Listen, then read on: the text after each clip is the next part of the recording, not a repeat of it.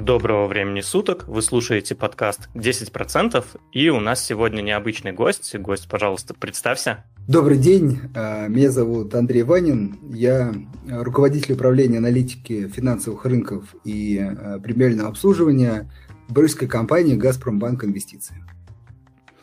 Да, и я знаю, что вы занимаетесь как раз-таки долгосрочными инвестициями, и как бы как представитель компании мы хотели с вами обсудить э, различные инвест-идеи, которые сейчас могут быть интересны а, нашим слушателям, и как раз интересно было бы обсудить, возможно, там, какие страны, инвест-идеи, направления сейчас есть интересные. Вот конкретно вы, вы же занимаетесь инвестициями, я имею в виду личного портфеля. Да, безусловно. Вот, а можете рассказать какие-то вот личные вообще инсайты, куда вот конкретно вы вкладываетесь вне рамок вот а, а, Газпромбанка? А, смотрите, тут важно понимать, что, а, по крайней мере, в моей, в моей жизни, в моей практике нету такого понятия вне рамок а, ГПБ инвестиций. Сейчас поясню. Я отвечаю за ну, одна из главных частей это аналитика в Газпромбанк инвестиций, поэтому Моя, моя работа, мой функционал – это, собственно, генерация, да, то есть нахождение этих э, интересных инвестиционных компаний. Причем мы делаем очень такой большой акцент на именно глубоком изучении компании, чем она занимается, какой продукт производит, э, какие перспективы на рынке, какое место занимает. Ну, в общем, так, так называемый там, фундаментальный анализ изучения компании. И, собственно, по итогам этого обзора мы даем рекомендацию о, как нам кажущейся целесообразности покупки этой акции. И вот очень важно, что э, в процессе изучения этих компаний, э, безусловно, я сам, как бы, да, опять же, в процессе работы наталкиваюсь на компании, которые, возможно, не попадают в пул компаний, которые мы рекомендуем. Это значит, что они мне кажутся не инвестпривлекательными, сам я их не покупаю. Но если какая-то бумага э, попадает в рекомендованный список, то очень важно. Это значит, что она, в том числе и мне, э, кажется инвестпривлекательной, и это значит, что я ее тоже добавил в портфель. Поэтому это важно понимать. Нет такой истории, что, знаете, как бы э, наша аналитика там одно, а потом я такой, так, как бы рабочий день закончен, открываем свой портфель и э, формируем его по каким-то другим принципам, каким-то другим компаниям. Нет, и это на самом деле прекрасно, что в моей работе это абсолютно тождественно, что я покупаю сам и что я рекомендую в Газпромбанк инвестиции. А в целом, скажите, пожалуйста, Андрей, принципы инвестиций в рамках э, ГПБ отличаются от э, принципов ваших личных инвестиций? То есть вы, может быть, э, инвестируя через ГПБ, выбираете компании ну, с целью какого-то мажоритарного управления, то есть маленькая компания, вы, в принципе, можете позволить купить контрольный пакет, или все-таки тут тоже такие же принципы диверсификации, а, фундаментального анализа, или как это в целом отличается сам процесс? Нет, он еще раз не отличается, и, безусловно, там Газпромбанк инвестиции звучит, так сказать, весомо, но мы все-таки розничный брокер, и в первую очередь ориентируемся на клиентов, а, которые инвестируют в крупные публичные а, акционерные компании. То есть, ну, всем, всем нам известные бизнесы на российском, кстати, не только российском рынке. И, безусловно, в этих компаниях э, мы э, миноритарные акционеры, также там, мелкая доля. Мы имеется в виду не компания, а тут, наверное, я да, и наши клиенты. Поэтому нет, тут э, нет никакого, а, еще раз, второго подхода из-за того, что мы там крупный брокер. Принципы все те же самые. Это еще раз я повторю. Изучение компании, бизнеса, ее историю, финансовые показатели, текущий продукт, перспективы этого продукта, направление развития деятельности компании, финансовые показатели, ну и так далее, и так далее. В общем, полное погружение в бизнес. А, а многие люди, как правило, остерегаются таких рекомендаций от э, брокера. Что бы вы могли лично ответить таким людям? А, ну, смотрите, это на самом деле наверное, надо еще проверить. Ну, то есть остерегаются, не остерегаются, что такая, может быть, общая фраза, хотя ну, не уверен, что она всегда так. То есть я общаюсь действительно со многими э, людьми, и ну, очень разное мнение. А, могу сказать не только по нашей компании, не буду называть и по там, нашим коллегам, другим брокерским компаниям. Когда человек видит качественную аналитику, он э, ей доверяет, потом он смотрит на свои финансовые результаты, если они положительные, то, собственно, ему не важно, э, чья это аналитика. Кстати, очень такой простой посыл. Для начинающего инвестора, понятно, погружаться в компанию сложно. Вы всегда, ну, это, безусловно, большая, так сказать, тоже работа, но все-таки должны выбирать одного, несколько аналитиков, э, записывать, фиксировать рекомендации, пробовать можно даже на небольшую сумму, и потом просто по итогам будет понятно, какие у вас финансовые результаты. Вот первое, на что вы должны обращать внимание. Если же есть недоверие, да, условно, может быть, у кого-то, то, поймите, возникает другая проблема. Опять же, тоже не все, но а, очень часто аналитика, как сказать, дело затратное, да, долгое, и а, это все-таки специфика определенная, работа, да, профессия. Вот. И порой, когда я вижу, не хочется бежать телеграм-каналы, но все-таки телеграм-каналы, когда инвестиционный обзор строится на посте, да, который там, ну, 3-4 абзаца и какой-то вывод, ну, для меня это очень, конечно, сомнительно. Безусловно, может быть, человеком была проделана работа большая, и это только верхушка айсберга, и он тут как бы написал как бы такой сливки, да, вот. Но вот мы, например, пишем обзор, у нас там 8-10 листов, и то мы как бы понимаем, что вот у нас это такие вот сливки, 8-10 листов, да, 4. А, это, опять же, наша цель здесь э, самим разобраться и э, людям объяснить, что за акцией стоит бизнес. И это очень важно, особенно, вот, например, в текущее время, когда, например, российские бумаги сильно снижаются, и человек начинает ну, как бы думать, ну, это же акция, да, там может свалиться, там, ну, бизнес бизнесом, да, там, Роснефть, Газпром, Газпромнефть, Лукойл, ну, это да, конечно, но вот акции же падают, и как бы он не чувствует связи. И вот одна из главных задач, которой мы пытаемся добиться вот этой объемной аналитикой, это связать, как можно плотнее связать э, акцию с бизнесом. И, а, опять по моему опыту, чем сильнее человек проникается этой идеей, тем с большей вероятностью он, ну, по крайней мере, в кризис э, не продаст э, бумаги. Чем короче пост он читает, чем чаще всего его ориентир очень прост. Он как бы прочитал этот пост, увидел, что просто должно вырасти. Там на сколько-то. Вот эта бумажка, ну там, неважно чем занять, просто должна вырасти через какое-то короткое время. И я покупаю. Вот это ну, не есть э, инвестирование. Это вполне может быть спекулирование, но тогда надо, чтобы человек это понимал. Это другой тип деятельности на фондовом рынке. Отлично, Андрей. Вообще существует же два основных подхода к тому, как понимать фундаментальный анализ.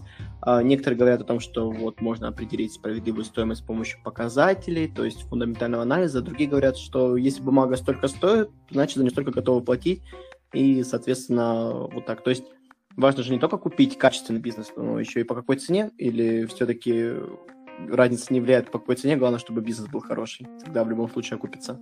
Как вы считаете? Да, смотрите, здесь, как и практически, наверное, совсем э, в жизни, когда вы выбираете квартиру, машину, одежду, технику, да все что угодно, вы соотносите качество ценность, которую вам дают тот иной продукт. Единственное в жизни это скорее с точки зрения потребления, да, вы хотите потребить, да, что вам лучше купить там. Сейчас килограмм яблок э, или два, или в кино сходить. И там, и там есть определенная ценность. И, и у этого есть определенная цена. Поэтому э, реальное принятие решения по трате денег – это соотношение цены и ценности. А также и в акциях. Э, важно и то, и другое. То есть, безусловно, есть, э, ну, например, безусловно, хорошие бизнесы и в России, и за рубежом, но дорогие, да, то есть, ну, бизнес, это, знаете, как э, там, мне начинают обычно такой вот Amazon, да, там Microsoft, Google возьмем, да, рассказывать долго и упорно про то, какие-то классные компании, перспективные, э, хорошие, какие у них классные продукты. Я говорю, это не, не, не тратьте время, я с этим вообще не спорю. Есть еще куча таких компаний. Давайте перейдем, как бы, а стоят ли они своих денег? И вот тут чаще всего у начинающих инвесторов, да и не только начинающих, начинаются проблемы. А, они как бы вот на этот вопрос не могут ответить. То есть, как минимум, они чаще всего не знают даже, сколько зарабатывают эти компании.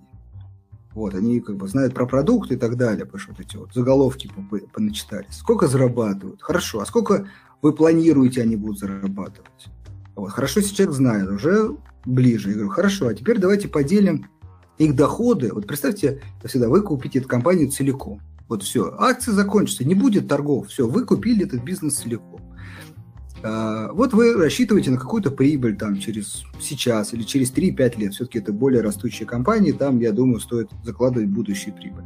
Вот соотнесите эту будущую прибыль к текущей стоимости, и вы посмотрите вашу ожидаемую доходность. И у вас получится ответ, ну, как бы, дорогая она или нет. Причем это тоже очень важная субъективная вещь, потому что кто-то инвестирует, и ему, ну, например, там, в долларах 10% устраивает, годовых, да, там кто-то 5, кого-то 20. И тоже для этих людей э, будет абсолютно разная оценка. То есть еще очень такой важный момент, к которому люди всегда стремятся, как бы такая справедливая для всех. Ну, на мой взгляд, нет понятия справедливости, справедливой для всех. У всех разное требование к доходности.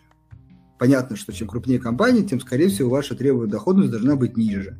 Или наоборот, чем больше вы хотите доходность, тем вы должны спускаться куда-то в более мелкие э, начинающие компании в расчете на какую-то высокую прибыль. Так вот, э, в моем случае это, еще раз, соотношение качества бизнеса. Кстати, еще один важный момент, что, например, вполне может быть ситуация, когда мы анализируем компанию, и она нам не нравится по показателям. Она неэффективная, она закредитована, например, она не растет, или падает у нее выручка такая долгосрочная, или продукт плохой. Вот в этом ситуации мы даже на цену не будем смотреть. То есть, ну, плохой бизнес, как я всегда говорю, сколько стоит билет на тонущий корабль? Ну, он может и продаваться, корабль, крупная компания не всегда быстро тонет. Но билет стоит дешево, понятно. Но когда нам не нравится бизнес, мы цену не смотрим. А вот когда нам бизнес нравится, дальше мы смотрим на цену. Если цена дорогая, при хорошести мы не берем. Если справедливая, берем – за редким исключением сейчас, если еще случается, что э, и она еще дешевая, да, то берем, как сказать, э, не то что еще больше, а скорее с, с такой, как сказать, с приятной, э, с приятной возможностью купить хороший товар по дешевой цене. Но ведь это фондовый рынок, тут бывает такое, что билет на тонущий корабль стоит дороже, чем на плавающий корабль. А, вся, всякое может случиться. А вот э, вообще в целом существует такое мнение, вот в последнее время, так как мы существуем в информационном пространстве в сфере инвестиций, замечаем, что многие люди считают, что фундаментальный анализ э, больше не работает. То есть они многие ссылаются на показатели, которые там были выведены еще Грэмом, Нинсоном и так далее, а, то есть э, о том, сколько там должен составлять P сколько должен составлять B, и не а, процентом больше. А, можете ли вы как-то прокомментировать данные мысли инвесторов? А, смотрите, всегда, ну, тут сложно, как бы, немножко как бы за третью человека говорим. Какой-то условный человек говорит, фундаментальный анализ не работает. Тут, наверное, надо, а что работает? Спросить, ну, важно, да? Важно понимать, поймите, что давайте забудем про слово фундаментальный анализ и так далее. Вот представим а, крупного бизнесмена, у которого много денег, у которого, скорее, есть какой-то сейчас актив большой, он, у него генерит доход, и он э, все деньги не тратит и ищет другие активы для поглощения. Вот э, я думаю, что, не знаю, там, тысячу лет назад, да, или больше даже, там, до нашей эры, да, э, какой-нибудь там торговец, э, имея активы и раздумывая над тем, куда вложить и что купить, размышлял над следующими вопросами, базовыми. А, нас, э, вернее, ну, актив, который он планирует купить, сколько он ему будет приносить денег? Там, выручка, чистая прибыль. Дальше, насколько рискован этот актив? Вот это вот его ожидание этой выручки чистой прибыли, оно как бы, знаете, там, близко к 100% вероятности, или там 80, 50 и так далее. То есть доход плюс риск получения этого дохода. И мне кажется, да, поправьте меня, или какой-то вариант, что ничего не поменялось. Ровно и сейчас, когда мы э, ищем э, вложения, мы должны также, э, там, например, прогнозировать доходы. Но прогнозировать доходы можно двумя способами. И тот, и тот правильно, на самом деле. Э, для, например, начинающих компаний понятно, что там нету прошлого, или оно есть, но там убыточная компания, только встает на ноги. Тут исключительно мы, так сказать, прогнозируем будущее. Но прогноз должен быть, потому что э, условно, э, ну возьмем, например, вот для тех, кто не работает фундаментальный анализ, компания Zoom, вот, да, модная, современная, перспективная, растущая, да, все классно. Но вы можете взглянуть на котировки этой компании. И вообще, на самом деле, незаметно, может быть, для многих, а для многих, думаю, заметно, кто поддался этой истории вот покупки вот этих всех э, топовых, важно, классно компаний, безусловно, но по тем ценам, которые они торговались, на мой взгляд, было очень дорого. Они все сейчас попадали на 30-50 э, и более процентов. Так вот, очень важно, что земля притягивает. И вот возвращаясь к мысли, например, человек инвестирует в Zoom. Он мне рассказывает про то, какая-то классная компания, классный продукт и так далее. Я задаю все же один вопрос и понимаю, как бы э, осознанно инвестирует или нет. Я говорю, сколько Zoom будет зарабатывать через 3-5 лет? То есть ну, ну, вы на какую прибыль рассчитываете? И как бы ступор. Ну, человек не знает. Я говорю, хорошо, а как вы тогда покупали? Ну, классный продукт. И там, ну, классный, безусловно, никто спорит. А цена, как определить, ну, он стоит своих денег или нет.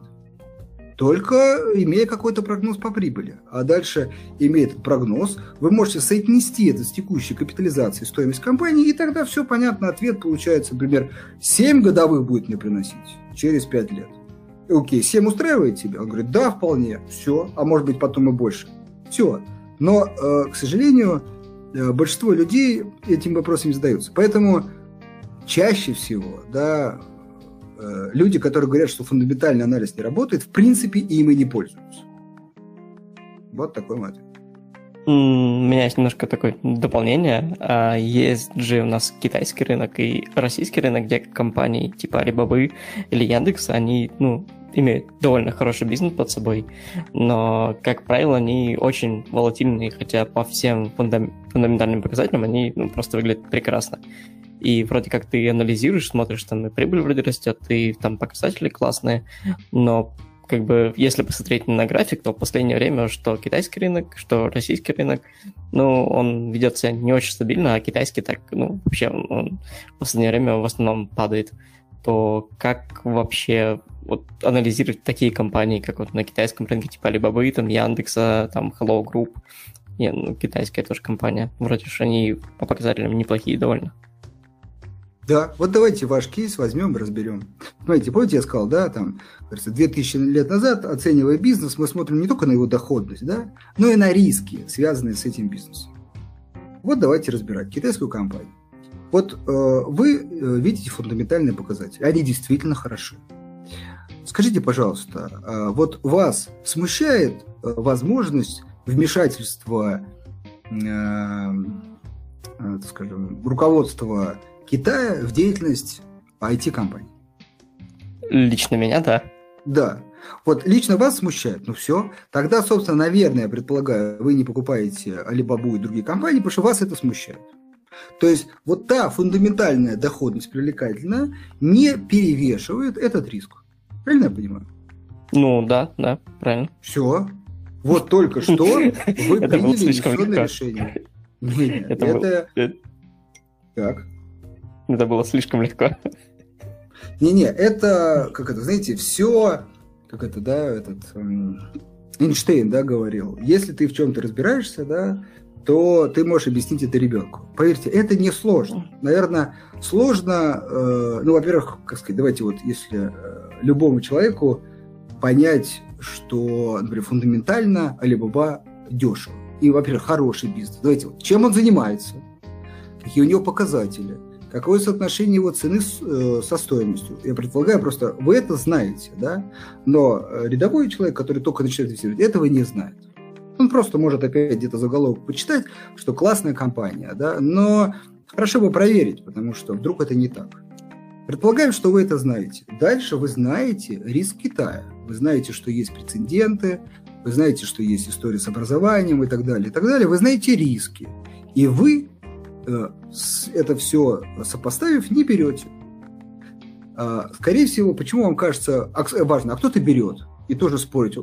И как бы грамотные инвесторы друг другу говорят, а ты что, принимаешь из Китая? Он говорит, да. А, все понял, поэтому ты берешь. А я не беру, потому что я не принимаю. Все, все просто, действительно. Скорее всего, а, почему вам кажется это просто? Потому что вы ждете какого-то такого ответа, что я сейчас так, смотрите, смотрите.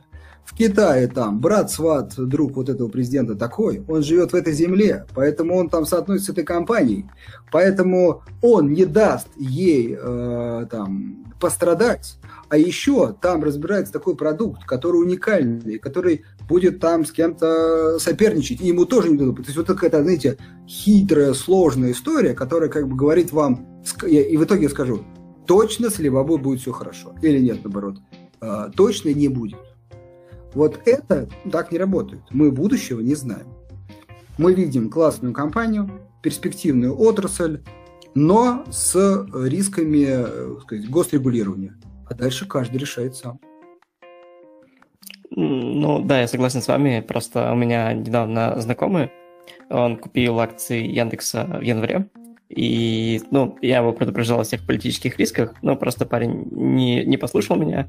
И я просто понял, что люди, которые вроде там новички, очень часто недооценивают ну, такие вот, ну, вроде совсем неочевидные вещи, как политические риски, какие-нибудь э, кризисы, как было в 2020 году, что вроде как, вроде все классно было, но некоторые компании просто повалились, потому что никто не ожидал такого там черного лебедя в виде там коронавируса. И просто иногда люди просто действительно не берут в расчет такие вещи, как ну, политический риск или там геополитические риски и так далее. Ну, вы знаете, мне кажется, это же не только история фондового рынка практически везде, мне кажется, начинающие люди недооценивают риски, потому что им нужно ну, да, пару да. раз наступать на грабли, да, вот, и понять, что такое, что риск это не просто слово, да, а это какая-то проблема или боль, да, вот, когда с опытом, это и есть опыт, да, как это, молодым все, там, море по колено, да, потом как-то уже говорят, не, это рискованно, не, это сложно. Вот это как бы вот про эту историю. Так и здесь. Поэтому ну, это нормально. Единственное, что мой совет тут всегда очень прост. Когда вы э, воодушевились фондовым рынком, как бы ни странно, да, от меня это звучало, и э, уже тут такие глаза загорелись, сейчас э, скоро я тут разбогатею и, так сказать, там, уволюсь с работы и буду жить на пассивный доход, будьте осторожны с этим, как бы. А, надо начинать с небольших сумм. Вот, надо пробовать. Мое любимое сравнение – это когда как учиться водить. То есть водить надо на медленной скорости вначале, а не сразу сел за машину и погнал, да? Ну, скорее всего, вы разобьетесь. Так и на фондовом рынке, то есть по чуть-чуть. Почувствовать эти риски, вот, понять их, понять, что люди не просто так говорят, да, вот, потом, может быть, поймите, вот опять же, ваш знакомый, купивший Яндекс, ну, история еще же не закончилась, да, то есть, возможно, да, через какое-то время, вот, он вполне как бы будет в плюсе, то есть мы и этого не знаем. А, моя история очень важна, ну, не история, то, что я хочу донести людям, это в том, что человек сам себе должен рассказать историю, почему он покупает ту или иную бумагу. И чаще всего в этой истории должны быть следующие вещи. Это прогноз по прибыли и выручки, ну хотя бы по прибыли, на следующие 3-5 лет. То есть сколько эта компания будет зарабатывать, соотношение к ее капитализации. И ниже прям риски, что может с этой компанией произойти. Он на это смотрит и, внимание, субъективно для себя решает, что я с этим ок. То есть вот эти плюсы перевешивают эти минусы. Почему это важно? Потому что реализуется риск. Кто виноват? Никто не виноват. Или еще, знаете, вот все, фундаментальный анализ не работает. Нет, он также работает. Просто фундаментальный анализ не, да, не дает вам предсказания будущего. Он лишь вам отвечает вот на первую часть, э, эта компания хорошая или нет. Она оценена там, справедливо, дешево или дорого. Вот на это она отвечает. Дальше, риски. Он никак не может фундаментальный анализ как-то ответить, вот этот риск может реализоваться, этот нет. Поэтому э, инвестирование, да, видите, как бы с, этой, вот, вот с этой стороны просто, но с другой стороны, само, конечно, принятие решения ну, далеко, далеко не простая вещь. Ну, вот эта вот штука, о которой Женя говорил, когда вот новички начинают э, заходить, и я во всем разбираюсь, она уже давно изучена, называется эффект Деннига Крюгера, и это очень частая такая ошибка, когда там новичок только начинает, думает, что он там набирает обороты, там входит в самые перспективные компании, но это до первого, так сказать, краха, и потом только набирается мудрости и растет его опыт и ну, мудрость, даже так можно сказать. По крайней мере, так вот знание плюс опыт равняется мудрость. А, в этом эффекте описано. А вот давайте разберем вот такую вот штуку. Вот а, у какого-то аналитика, я же правильно понимаю, что у вас множество аналитиков, вот у него возникла какая-нибудь интересная инвест-идея. Вот, допустим, там тот же самый Zoom. Он там набирает обороты, он там думает, что вот прикольная инвест-идея, что происходит дальше? Вот когда человек, соответственно, аналитик подобрал там, давайте купим Zoom, что вот в этот момент происходит? Можете рассказать?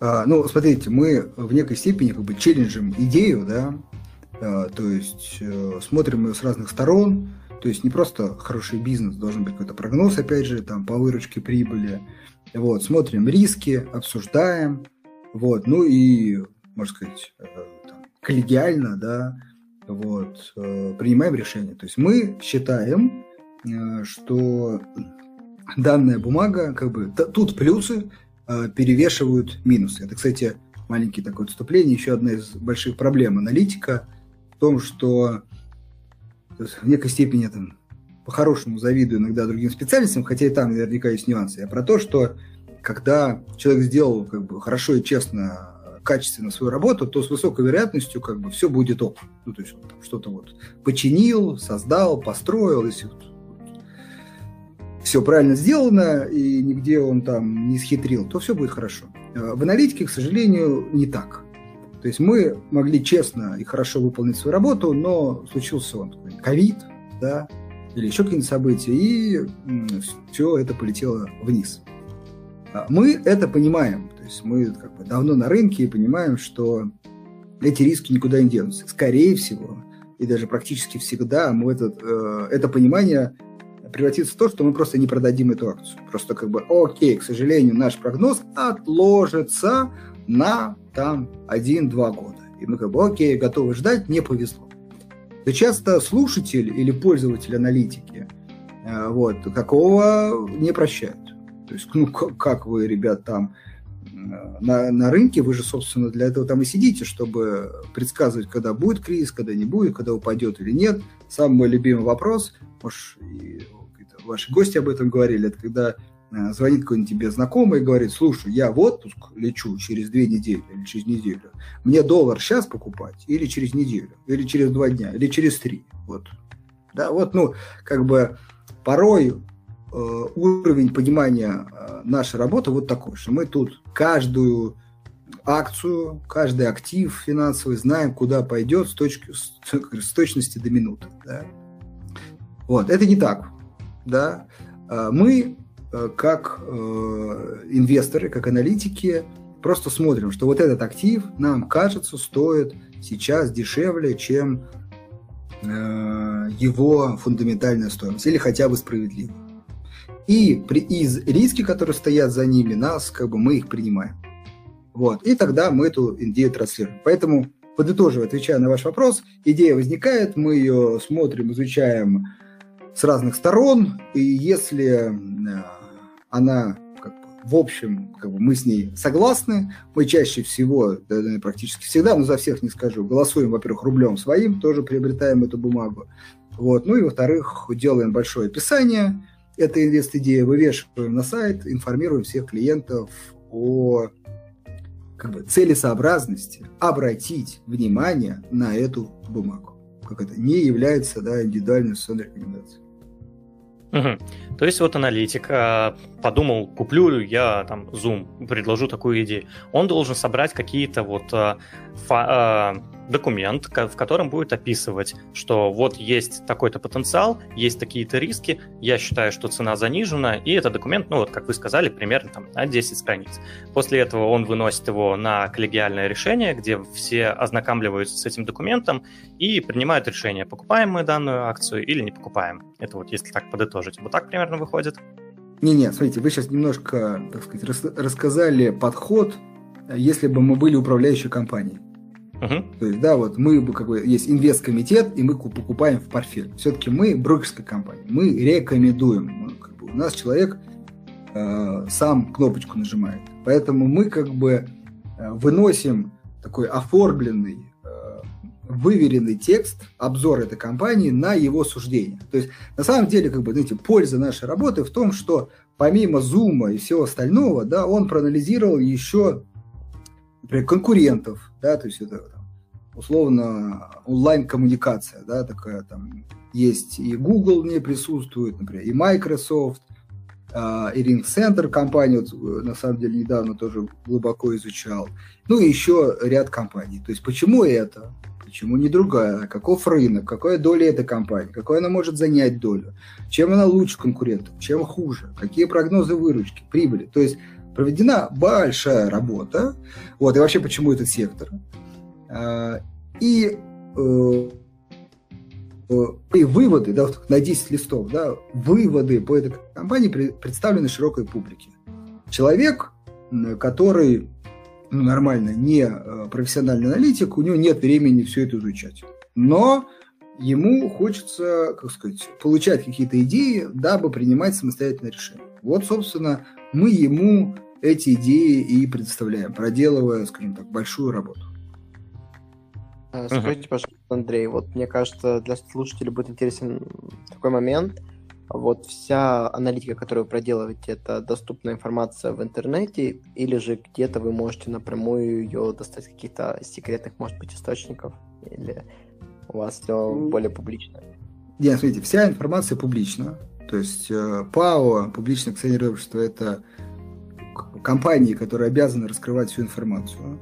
Мы пользуемся исключительно публичными источниками информации. Единственное, что их, ну, как бы много. То есть различные источники, рынки, мнения.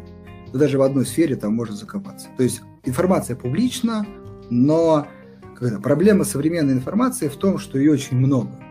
Да, то есть э, и она порой противоречивая, недостоверная, э, как бы еще сложность интерпретации еще, да, то есть вот, э, вот эта работа. То есть поработать с этой информацией. А так, как бы, может ли, если ваш вопрос, это делать человек сам? Да, вполне. Вопрос нет. Вопрос только, что время, сил, опыт и знания. Да, у нас, э, как бы, на то и аналитика профессия. А подскажите, а что вот делать с недостоверной информацией? То есть э, там есть прецеденты, опять же, а, когда там э, китайские компании там предоставляли недостоверную информацию о своих э, финансовых отчетах. Вот что делать в таком случае, когда информация ну, просто-напросто недостоверна? Бывали ли какие-то такие прецеденты у вас? Вспоминаем опять вопрос. Да, вот вы получаете прецедент. Вы говорите, я не готов. Это риск любой китайской компании. А, ну, скажем так, может быть, не любой, там, кто торгуется на американских рынках, а, чуть более глубоко раскрывается, если а, вы знаете как раз один из, одно из требований США к Китаю более глубокое раскрытие информации и допуск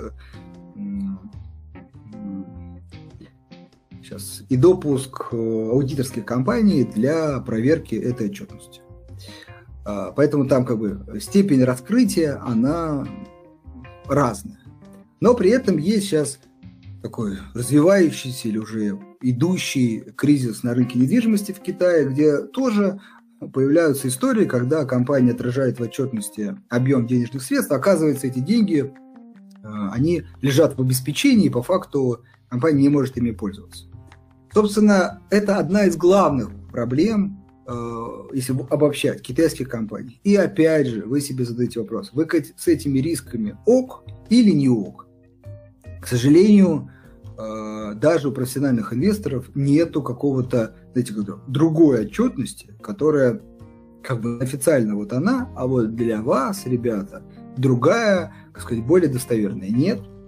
Поэтому, если ок, то смотрим эту же отчетность. Сразу себе где-то на подкорке говорим, да, она может быть, я сейчас смотрю, а она недостоверна, но я этот риск принял. Поэтому уникального ответа нет. Угу. Интересно, да, спасибо.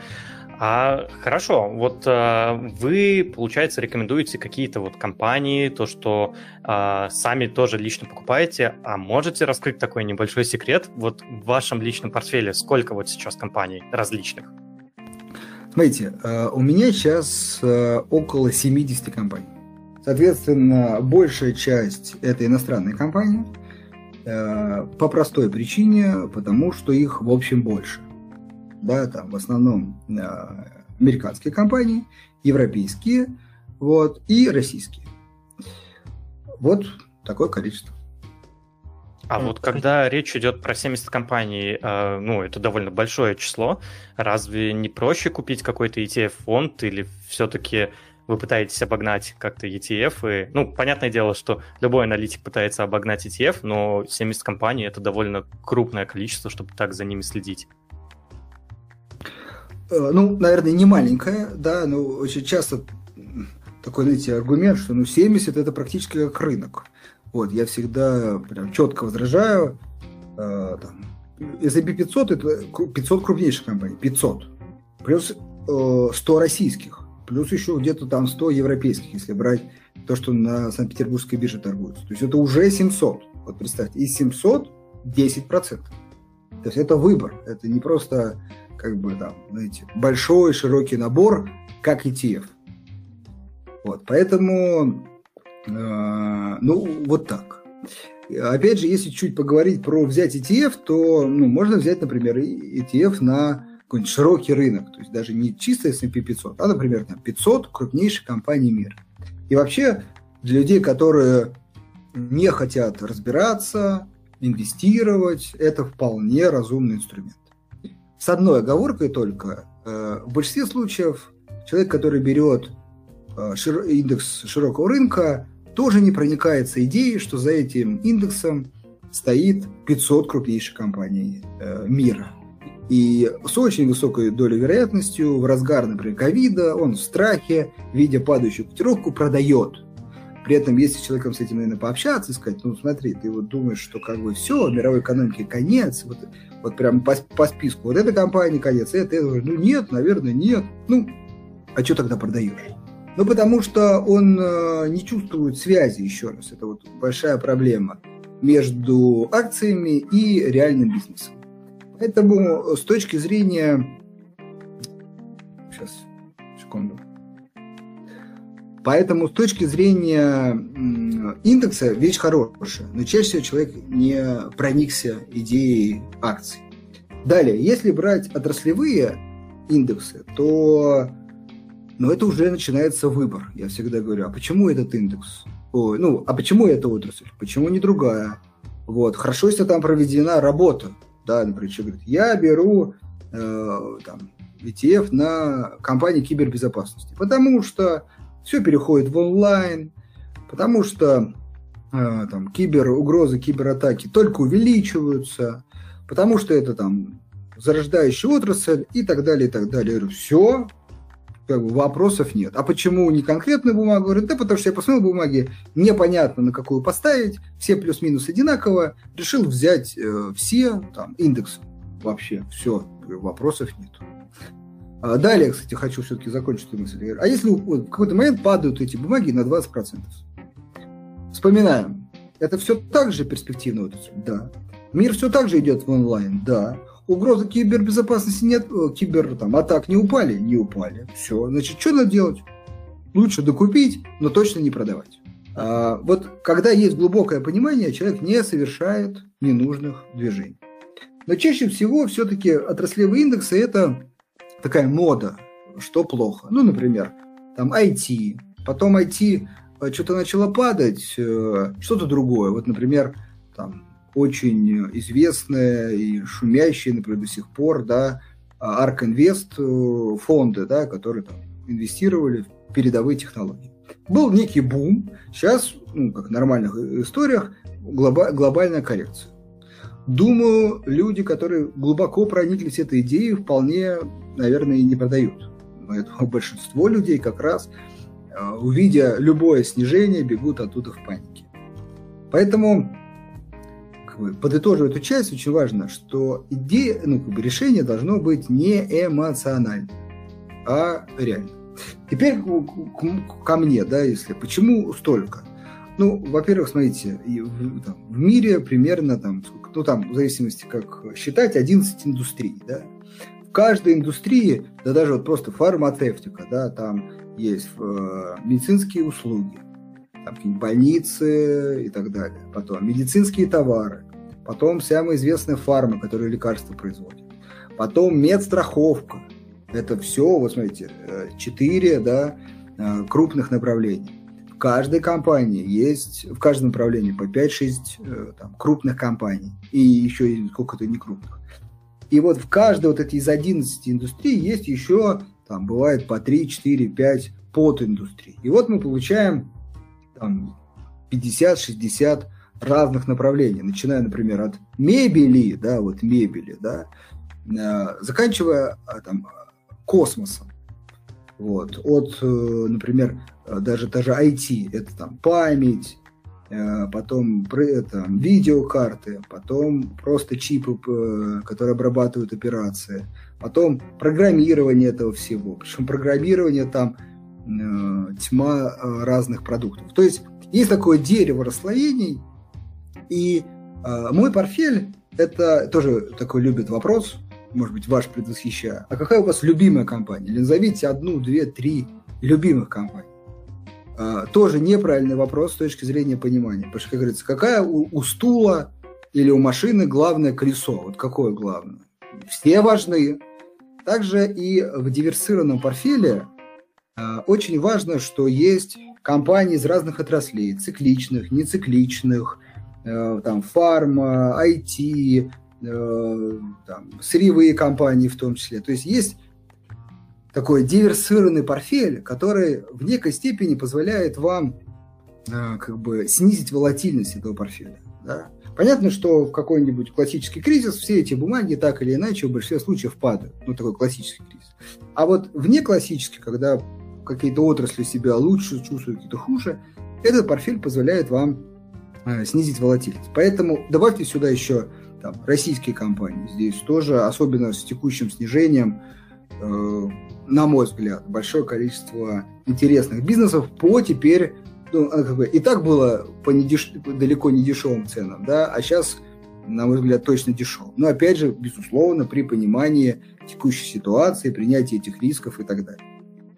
И вот вы получаете очень много интересных компаний, э, которые э, из разных отраслей очень диверсируют ваш портфель, делают его таким более стабильным. И знаете, такая ставка именно на общее развитие экономики, там, прогресса и так далее. А не, знаете, как бы, вот я верю там, не знаю, там, в чипы, верю в видеокарты, поэтому NVIDIA и все.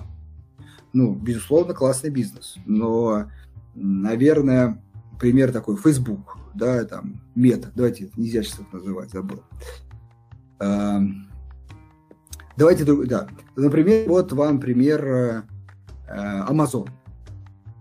Наверное, действительно одна из э, топ-компаний мира. Но если вы посмотрите, например, последний год и уже даже там полтора, компания не растет.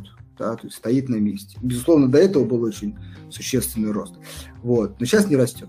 Это к тому, что даже классные, хорошие компании э, бывают себя чувствуют хуже рынка. Но в это время, например, сырьевые компании, в том числе там, большинство российских, а, но опять же, если не учитывать текущую коррекцию, а, как сказать, ну, можно сказать, сырьевых нероссийских, да, сейчас очень сильно выигрывают от текущего цикла роста цен на нефть, газ, металлы и все остальное. Хотя еще буквально недавно их тут все хоронили, говорили, что все, там от нефти, газа мир отказывается – все, нефть никому не нужна и так далее. Поэтому э, диверсированный портфель – это здорово. И... А, есть один, на самом деле, Давай. такой старенький мужичок, который с вами бы не согласился, это Уоррен Баффет, который как раз был противником диверсификации. И многие началь... начинающие инвесторы, они как раз смотрят на пример Уоррена Баффета, который был принципиальным таким вот противником диверсификации. Он говорил, что э, диверсифицирует портфель те, кто как раз не понимает, какие компании ну, могут приносить прибыль и не особо хорошо разбираются в бизнесе. Я не уверен, что это ему приписывают статы, но я где-то видел. И я уверен, что большинство начинающих инвесторов, вот как раз так же, как вот я увидел где-то цитату, такие, ага, ну вот если Уоррен Баффет так считает, то значит это правильно. Идут покупать какие-нибудь там самые хайп- хайповые компании типа там Apple, там Nvidia, там Tesla и так далее. И как бы люди покупают, ну, просто не думая о том, что э, ну, плохо это или хорошо.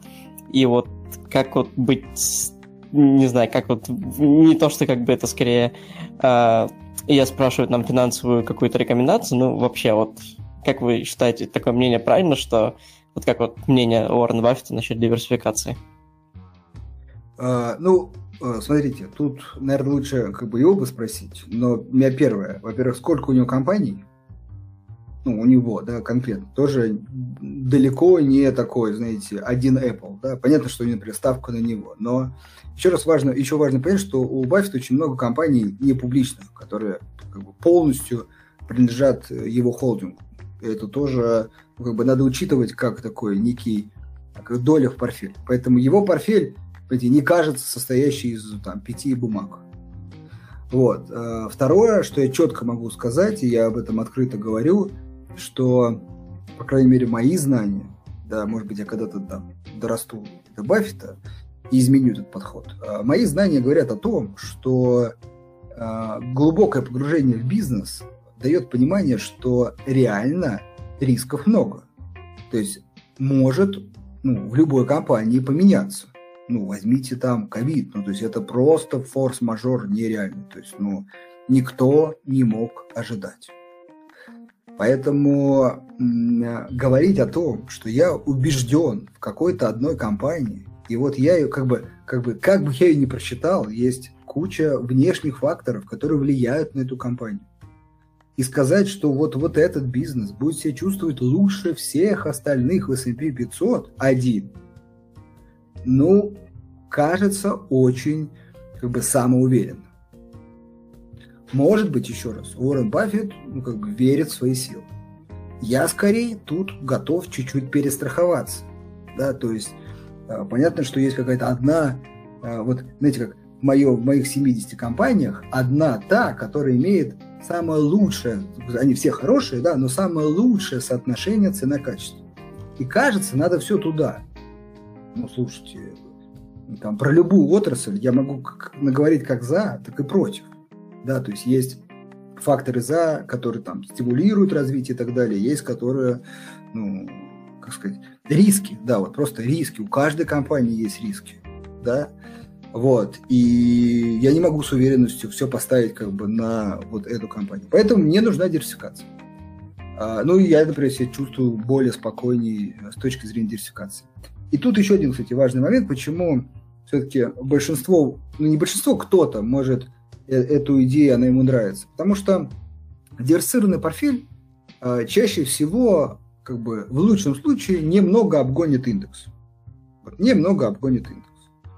Вот. А вот ставка на одну компанию, как вот э, там, любители, например, фармацевтики э, американской, там, найти какую-нибудь маленькую фармацевтическую компанию, которая разрабатывает какое-то там лекарство от всех видов рака. И вот если это так будет, то там как бы x100 рост стоимости. И человек как бы, понимаете, у него, вот, э, кстати, чем опытнее человек, тем меньше он поддается эмоциям в любой профессии. Так и здесь. Он загорается этой идеей. Все, вот она, вот она. А дальше мозг перестает э, воспринимать любую, любые контраргументы. А вдруг не она? А на какой она там стадии? Она еще даже не на стадии. Вот. А то, что там вероятность, даже если на первой стадии до э, принятия лекарства там меньше 10%. Ну и, в общем, вот эти все нормальные факторы, они как бы отметаются, потому что очень хочется поверить, что именно эта компания как бы принесет вам много денег. Ну, дальше грабли, о которых мы говорили. Потом еще грабли. И потом человек такой говорит, окей, я понял, что здесь как бы тише едешь, дальше будешь, скорее всего, так и работает.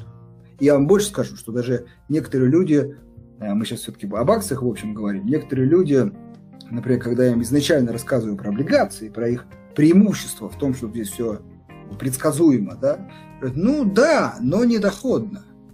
И потом, спустя какое-то время, да, человек там пишет или где-то там общаемся, встречаемся, он говорит, ну, теперь у меня там 30, 40, 50, а может быть и больше облигаций, потому что, ну, хочется стабильности. Особенно, когда у людей более-менее крупные становятся суммы. Он говорит, все прекрасно, да, эта компания может вырасти, но она может свалиться, и меня это в принципе не устраивает.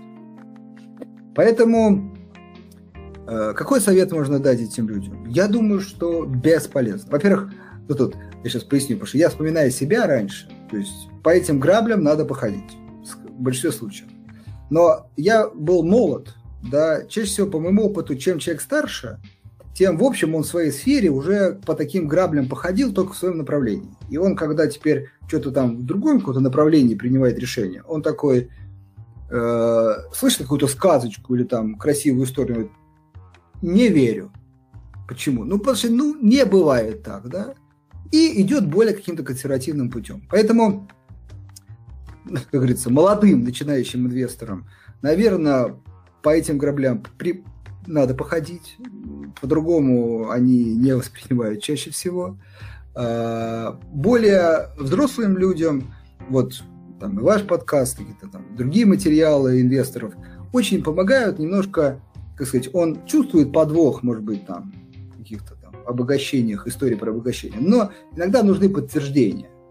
И вот, вот такие вещи, я думаю, очень полезны для них. Он говорит, о, точно, да, буду аккуратен, более диверсифицирован портфель, да, я чуть-чуть не заработаю, я главное не потеряю. Вот, но для тех, кто осознанно, есть тоже такие люди, именно осознанно говорит, я хочу, я сюда пришел за доходом. Поэтому у меня сплошь маленькие фармкомпании, сплошь маленькие IT-компании, э, сплошь там какие-нибудь передовые э, там, дизраптив технологии. И, в общем, я понимаю, что я эти деньги как бы поставил на кол. И у меня либо ноль, либо там плюс ну, там, в пять раз больше. Когда человек в таком осознанном состоянии инвестирует, вопросов нет. Я скорее хочу не вопрос задать, а так просто какой-то референс воспоминания у меня возник, когда у компании Малин Скотт, э, кажется, так она произносится, там нашли опиоидные вещи в их препаратах.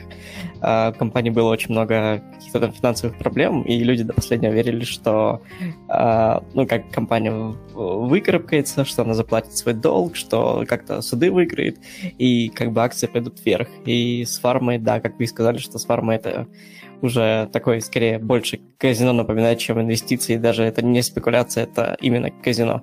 Как бы с моей точки зрения. Андрей, большое спасибо за ваш рассказ, но возникает такой вопрос. А, хорошо, вот если вся информация, которую мы получаем, строится на той информации, что есть в публичном доступе, и когда мы выбираем компанию, большой долей вероятности мы не первые, кто нашли это. Соответственно, раз люди уже покупают, они вкладывают уже эти перспективы в цене. И если мы одни из последних, кто пошли в данную компанию, прочитали этот анализ, то в таком случае мы уже, можно сказать, заходим в попадавший поезд. То есть, грубо говоря, когда мы покупаем компанию по каким-то нашим а, теориям, построенным на фундаментальном анализе, то все перспективы уже вложены в цену. А, скажите, пожалуйста, как вы можете прокомментировать э, данное явление? Да, смотрите, если бы все люди а, принимали бы решения а, не опираясь на эмоции, а на расчет, то я думаю, а, рынок был бы близок к тому, что вы говорите. Но я давно на рынке и знаю, что даже опытные инвесторы очень часто эмоциям поддаются. Ну и примеров тому много. А, это значит, что, к сожалению, часто такой простой фактор, как рост или падение акций, просто динамика графика, очень сильно оказывает влияние на инвестора. Если вы про то, что рынок эффективен, и как бы все как это учтено в цене, то я сейчас э, люблю, ну, последний там, год э, люблю приводить примеры, до этого у меня были другие. Вот. Но сейчас вот эти примеры, так сказать, наиболее вопиющие. Это две компании из э, э сектора ну, там, телевидения, да, или там стриминговых сервисов, да, это э, Viacom SBS, он сейчас Paramount стал, и Discovery. Вот всех слушателей рекомендую прям открыть динамику стоимости этих акций э, там, за последние пять лет. И вы увидите вот такой огромный рост, вот просто ни с чего, там бумага так плюс-минус на месте стоит, потом рост там в 3, в 4, в 5 раз, да, вот, а потом падение. Вот ровно туда же, откуда это все началось. Вот, смотрите, и таких много примеров, это просто наиболее яркие, да. Кто-то покупал, и там, ну, как бы, миллионы, если там не миллиарды сделок. Кто-то продавал. Вот, и рынок очень неэффективен. И, э, как ни странно, да, э, кажется, что вот эта некая волатильность и неэффективность только увеличивается. Потому что э, в некой степени с развитием доступности рынка все больше и больше людей, э, которые сюда приходят, они, э, скажем так, глубо, прежде глубоко не изучают компанию и, э, и бизнесы, которые они покупают. Поэтому, когда вы э, изучаете отчетность, и вас, очень важно, вас устраивает бизнес, устраивает цена, вот надо покупать. Это поймите, э, вот вы приходите в магазин, и там лежит ноутбук, и он вас устраивает. Ну, вам, вам технические характеристики, э, как выглядит, все вам нравится. И ценник у него стоит. И вы такие, блин, а вот почему его никто не купил еще? Ну, почему вот э, по этой цене его не выкупили уже? Может быть, все-таки цена высоковата? Вот, ну, как бы вполне размышления, да? Вот. Может быть, что-то я не так понял, да? Ну, окей, можете еще найти, зайти на круг, да, по сравнению с другими ноутбуками. Но эта история про то, что, ну, это нормально, что люди хотят подтверждения, чтобы, знаете, он как бы выбрал бумагу, и во всех пабликах, во везде говорят, да, чувак, это классная бумага, у нее хорошая цена, бери. Как раз чаще всего, не всегда, но чаще всего, например, а, бумаги, которые мы там смотрим, имеют падающий график. То есть их активно, может быть, для, для этого продают. Потому что, ну, как-то цена должна, особенно в текущее время, когда рынки, в общем, очень высоки, должна как-то забраться хотя бы в, в, в стоимость такой справедливой цены. Вот. При этом мы тоже с людьми работаем, говорят, ну подождите, вот вы ее рекомендуете, а она там два месяца падает. Ну да. Кто-то продает. А почему ее продают? Я говорю, ну, не знаю. Э, надо пообщаться с каждым человеком. А благо у меня, опять же, опыт большой работы на фондовом рынке, работы с людьми. По каким только причинам люди не покупают и не продают акции. И это в большинстве случаев не фундаментальный анализ. Ну и опять же вспоминаю Баффета, да, который не раз говорил, что рынок маниакально депрессивен, да, то все очень хорошо, то все очень плохо. Он редко, как сказать, такой здраво оценивает ситуацию. Поэтому, а, смотрите, эм, вы, если вот отвечая на ваш вопрос, он такой вроде простой, но на самом деле требует очень глубокого ответа. Я сейчас постараюсь кратенько ответить. Вы себе должны ответить на вопрос. Вам этот бизнес нравится? Вы же инвестор. Или еще, кстати, извиняюсь, э, еще один заход. Вот, например, крупный бизнесмен покупает бизнес, а другой крупный бизнесмен продает. И вот этот крупный бизнесмен говорит, так, блин, а что ж он продает? Может быть, может быть, я что-то не учел? Да куча вариантов может быть, понимаете, куча. Вы себе должны отвечать, вам бизнес нравится, окей, продукт нравится, нравится. Прогнозы есть по прибыли, чьи-то а, аналитиков, которые вы верите, либо вы их сами построили. Вас, вас конкретно цена устраивает, устраивает, берите. если начинать, как говорится, а я еще должен найти 100 человек, которые со мной согласятся, ну, тогда это уже перестает работать.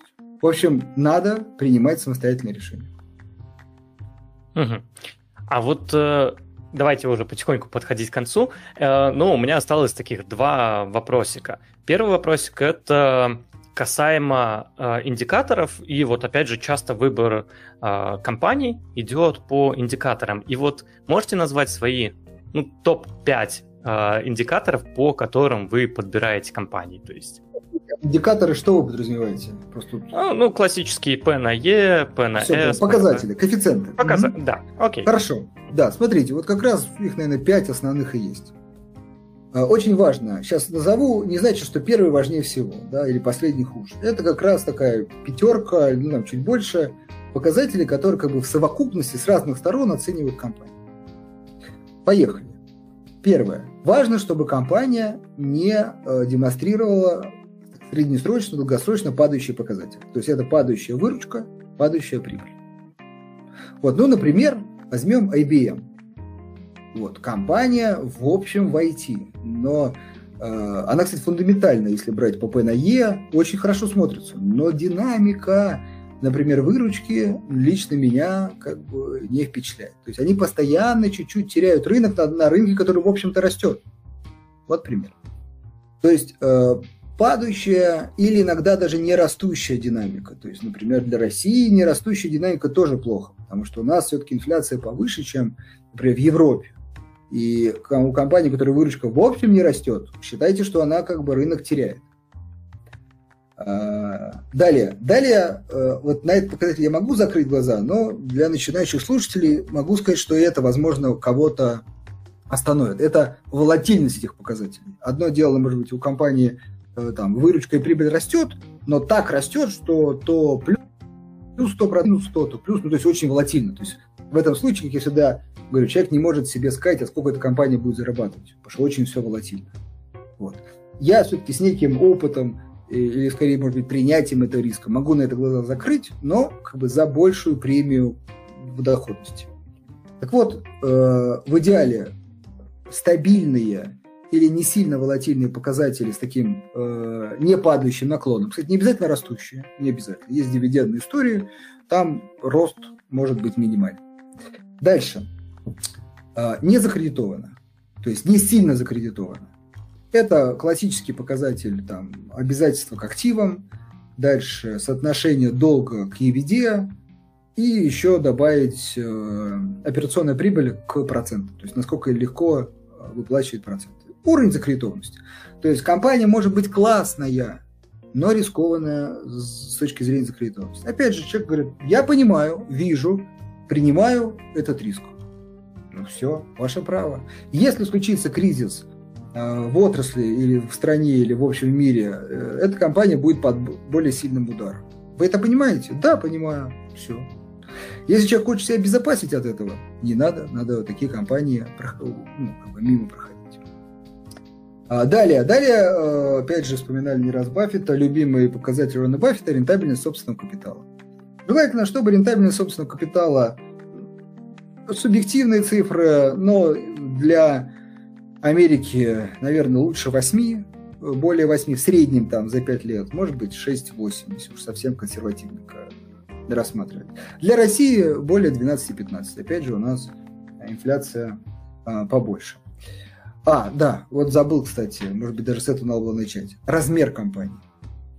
А, начинающим инвесторам в первую очередь я рекомендую инвестировать именно в крупные компании. Крупные – это Россия, выручка активы больше 100 миллиардов рублей, э, в Америке 10 миллиардов долларов. То есть э, у вас есть крупный бизнес, дальше э, с непадающими показателями, не закредитованный, Рентабельный. Рентабельный – это значит эффективный, да, то есть ну, менеджмент там, либо платит дивиденды, либо, дивиденды, либо э, направляет развитие и делает это эффективно, роя не падает. Вот сколько, четыре. Ну и последний – это такой, доп-фактор для кого-то. Кто любит компании роста, значит, у вас должна быть, наоборот, растущая выручка. Кто любит, э, хочет здесь и сейчас дивидендные, то, значит, не менее 70-80% э, прибыли компания направляет на дивиденды. Либо на выкуп акций, если вы согласны с тем, а я согласен, что байбек – это как некий аналог дивидендов. Вот, еще раз, крупная, незакредитованная э, компания со стабильными или стабильно растущими показателями, либо платящие дивиденды. И при этом имеющие эффективный менеджмент, а это мы определяем по ROE. Вот. вот эти показатели – это оценка бизнеса.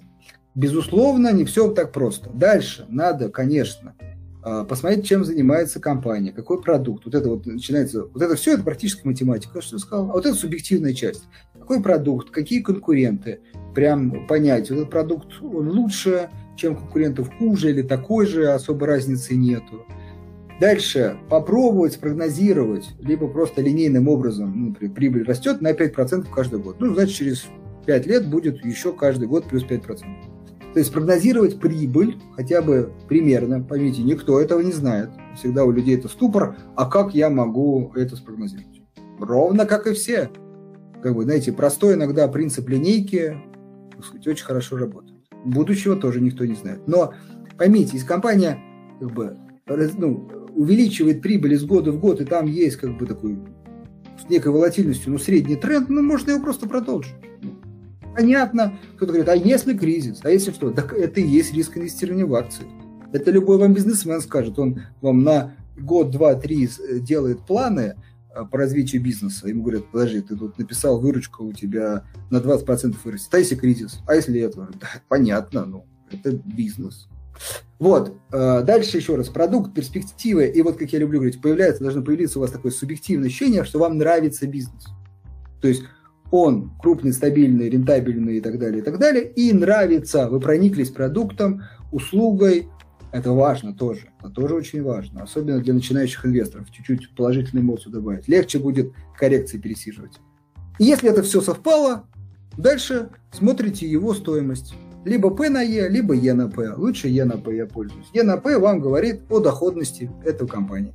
Дальше субъективно себе отвечаете. Вас доходность устраивает? Устраивает, берите. Не устраивает, а, в шорт-лист и ждите, пока акции скорректируются до вашей доходности. Все? Мне на самом деле понравился тот пункт, где вы сказали, что бизнес должен нравиться, потому что действительно, особенно для новичков, это большая проблема, когда на коррекциях там начинают выводить в минус, и это помогает действительно пересидеть коррекцию. Окей, и давайте тогда последний вопрос. Это интересные инвест-идеи, какие страны или направления отрасли сейчас наиболее интересны, вот, на ваш личный взгляд? Вот что можете рассказать?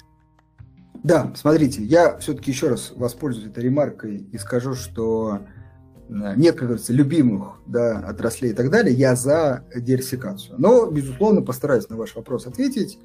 А, но еще раз, с уклоном на то, что это не значит, что именно эти отрасли там, должны быть полностью в вашем портфеле и никаких других.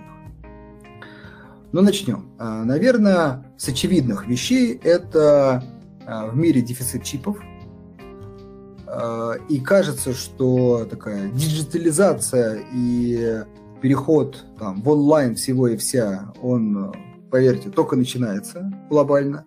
Этих чипов э, всех видов, их на самом деле очень много. Кажется, что знаете, вот есть процессор и все. Нет чипов э, там тьма, там идут тысячи разновидностей, которые чаще всего выполняют какую-то конкретно какую-то свою функцию. Как программист могу это подтвердить. Да, да, вот. А, и, соответственно, есть список компаний, да, там Intel, Nvidia, AMD, Qualcomm, Broadcom, э, Skywalk Solution и так далее, э, которые эти чипы делают. Ну, давайте там сейчас история, погрузитесь, узнаете, что они там не все делают, они их проектируют, а делают там такие производители, да. Вот. Например, э, там, тайваньский, тайваньская компания TSMC. Но не суть. Э, дальше. Вот эти, эти компании. Но опять же, каждую компанию вы должны посмотреть, а стоит ли она текущих денег. Не знаете, что она в этой сфере, все, побежали покупать. Дальше. А, память. Опять же, всю информацию, ее все, все больше и больше. Мы должны где-то хранить. Да? Соответственно, ну, как бы там, и телефоны становятся с большей памятью, сейчас уже автомобили превращаются в некой степени в такой э, смартфон на колесах, где есть чипы, память, оперативная память и так далее, и так далее. В общем, память. Дальше можно прям продолжить сейчас э, компании, которые обеспечивают оборудование для производства чипов. Видите, тут много всего, а в общем это как бы производители чипов. Далее, э, следующая, наверное, отрасль фармацевтика. Ну, просто по очевидности. Особенно в развитых странах богатое стареющее население, которое э, точно готово тратить деньги на лекарства, чтобы пожить подольше. Много э, болезней, которые еще не излечиваются, но есть и которые вполне благодаря лекарствам переходят в такую хроническую стадию. Э, много, сейчас вообще бум такой на самом деле, новых лекарств, и, собственно, это та отрасль. Но единственная оговорка, вот вы как раз, и мы так говорили про фарма, фарма есть крупная, вот, есть мелкая. Вот разбираться, какое имя, какое именно лекарство выстрелит и там будет лидером, бесполезно, на мой взгляд, бесполезно. Я эту тему очень глубоко изучил. Бесполезно. Ну, как бы, если сами фармацевты, врачи и специалисты не знают, ну, как бы, я понимаю, что это невозможно. Поэтому, на мой взгляд, только крупная Big Pharma а, по простой логике, поймите, даже если не она изобретает лекарство, клинические исследования, продвижение, а, производство, налаживание сбыта, маркетинг, лекарства – это огромные деньги. И если даже маленькая компания что-то там произвела, она идет к большой, крупной компании, говорит, давайте вот мое лекарство продвинем. И, в общем, так или иначе, крупный э, бизнес, крупная фарма в этом обязательно поучаствует. Да, она не вырастет в несколько иксов, понятно, но как бы в общем тренде она точно поучаствует. А, далее, э, все, что связано с онлайн-продажами. То есть, э, ну, действительно, вектор на лицо во всем мире и так далее, и так далее. А, вот какие-то ну и, наверное, давайте, да, по поводу там программирования, вот все программы, это тоже, вот как, эти все чипы работают на каких-то программах. Это тоже очень большой сказать, вектор. Ну, можно, например, взять ну, как бы не, не дешев, но все равно Microsoft и Google, и как бы вот вы на лидеров в этой, в этой сфере поставили. Понятно, что там еще есть много компаний, которые тоже заслуживают внимания. А, а... Далее, да. Да-да, я просто хотел спросить, возможно, вы можете так предположить по поводу стран, то есть э, не только касаемо вот каких-то отраслей, а еще какие-то страны, может, перспективные, может, где-то сейчас там экономика на подъеме и компании там только развиваются. Вот есть ли какая-то такая аналитика? Да, смотрите, вот, э, наверное, по странам сейчас мы к российским компаниям перейдем. Вот э, по странам скорее отрасли и компании сейчас имеют большее значение. Очень многие компании становятся такими транснациональными компаниями, и уже эта история страны, а, она, как ни странно, отходит на второй план, нежели компания, а, какой у нее продукт, какие рынки и так далее. То есть я все-таки страны бы не стал выделять. Ну, и, честно говоря, там какие-нибудь страны Мексики, там даже Бразилия, Аргентины, Турции я тут глубоко не знаю, то есть локальные рынки. Поэтому как раз я хотел бы перейти к российскому рынку. Второй глобальный тренд, который, на мой взгляд, многие упускают вот за этим очевидным трендом, который я сказал, я думаю, для кого не секрет эти компании, это а, такой сырьевой э, цикл. А, очень важно, что Китай, Индия, Э, развиваются, становятся все больше, там, более богаче и производят какие-то все новые, там, все больше товаров и услуг, но вот как бы сырья, э, продуктов, ну, вернее, да, там, сырья, э, больше не становится. И вот кажется, что таких, тут важно, да, там, цветных металлов, как никель, там, медь, может быть, олово, кстати, алюминий, э, литий, куда же без него, а точно как бы много не будет в ближайшее время, да. Вот, и, соответственно, вот эти компании э, ну, очень, очень нужны будут миру в ближайшее время. Опять же, исходя из того, что я говорил до этого, с учетом диджитализации и всего остального. Поэтому в России есть много, ну немного, видные, вернее, лидеры этих отраслей, там, например, ГМК Нурникель, Алроса, которые как раз э, вполне могут э, миру дать эти продукты. А плюс э, второе, это тоже незамеченный, на мой взгляд, тренд, это нефть, газ, который, так уже, знаете, как бы все, видимо, пересели на возобновляемые источники электроэнергии где-то в уме, вот, и как бы думают, что нефть, газ не нужна. Но, опять же, текущие цены, даже там, без учета там, текущих событий, все равно высоки исторически. Вот. И можно посмотреть, что на самом деле в 2021 году главные компании, которые выросли, это были там, нефтяные, газовые компании. Даже несмотря на там IT, всю историю и так далее. Вот, поэтому вот эти компании нужны. Понятно, э, что я считаю, что мир там, взял вектор на возобновляемые источники электроэнергии, это понятно, но даже по самым оптимистичным историям это там за 30-й год и так далее. А нам как-то там, растущему еще раз Китаю, Индию э, надо энергию с чего-то брать, поэтому это, эти забытые сектора кажутся тоже очень привлекательными. Вот, и в России сейчас очень много компаний, и текущие цены кажутся очень привлекательными. Но опять при принятии понимании э, текущего рынка. Сейчас. Ну и последнее, скажу, тоже сельское хозяйство, на мой взгляд, очень привлекательная отрасль в мире, опять же, из-за растущего спроса там, со стороны э, Китая и Индии. Вот э, те сектора. Но, в общем, и какие-то точечные, очень важные, не забываем, всегда есть какие-то точечные истории э, компаний, э, которые что-то делают там, полезное или производят, или продают. Ну, например, там вот в России Сикежа, э, в Америке International Paper, да, производитель бумаги. Ну, тоже какой-то тренд на, на экологичность, хотя тут э, с бумагой могут быть вопросы. Ну, как пример. Но тренды вот такие. Мы обязательно оставим ссылку в описании на ваш сайт. Я вижу, тут на сайте есть множество различных инвест-идей, которые, наверное, будут интересны нашим слушателям. Что ж, спасибо, Андрей, за участие. Было довольно интересно. Пригласим вас обязательно еще к нам. Спасибо, что пришли. Да, спасибо, что пригласили.